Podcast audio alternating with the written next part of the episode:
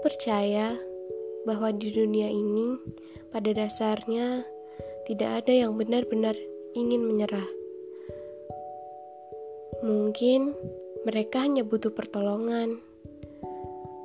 Mungkin mereka hanya merasakan kekecewaan karena kondisi lingkungan yang tak pernah mendukung, karena kondisi lingkungan yang tak pernah mengisi relung hatinya. Mungkin mereka juga hanya kesepian. Mereka butuh cinta. Mereka butuh keberadaan kita untuk merangkul mereka. Jadi, cintailah sesama. Aku yakin semua orang pantas untuk bertahan.